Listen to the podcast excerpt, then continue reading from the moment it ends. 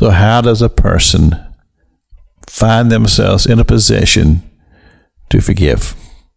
How do you do it? It's such a difficult thing. This is this is the extreme of the human emotion. And I've made this comment before on this radio broadcast. There is nothing more difficult to change than an emotion. And if somebody has unforgiveness in their heart towards somebody, that's a hard thing to deal with. But it has to be dealt with because it will destroy you if you don't. And so you say, Pastor King, how do we do this? And, and we've taken this from the uh, experience that we've talked about of this young man named Joseph who has been betrayed by his brothers. Years have gone by. Now he finds himself in a very, very high position in government, one of the most powerful men in the world. And now here are the very men who did this horrible thing to you standing before you. They don't know who you are, and you have power over them. And now he has to deal with himself. And he has to deal with his own emotions. And uh, from what we read in the scripture, he makes them squirm. I mean, he, he doesn't just immediately reveal himself to them, he hides himself, he disguises himself, and uh, he's, he's dealing with this thing in his mind and his heart. So, how do you do this? How do you find forgiveness? And I'm just going to tell you, it's by the grace of God. It's totally by the grace of God because it's not natural and it's very, very much something that's controlled by the forces of this world that's out to destroy you. Remember John chapter 10? The thief comes but to steal, kill, and destroy.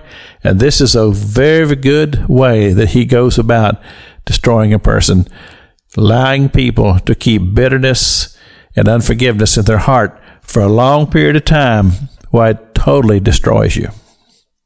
So, how do you deal with it?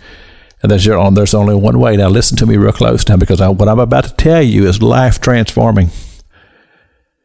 It has to do with confession. You have to deal with it, first of all. You have to confess it.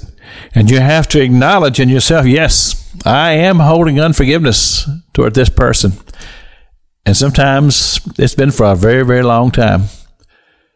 And uh, I've never been able to deal with it. And what you have to do is you have to say, Father God, in the name of my Lord and Savior Jesus Christ, I choose to forgive. It has to be a choice. I choose to forgive. I forgive that person. And as soon as you say that, the devil is going to jump on you with all his power.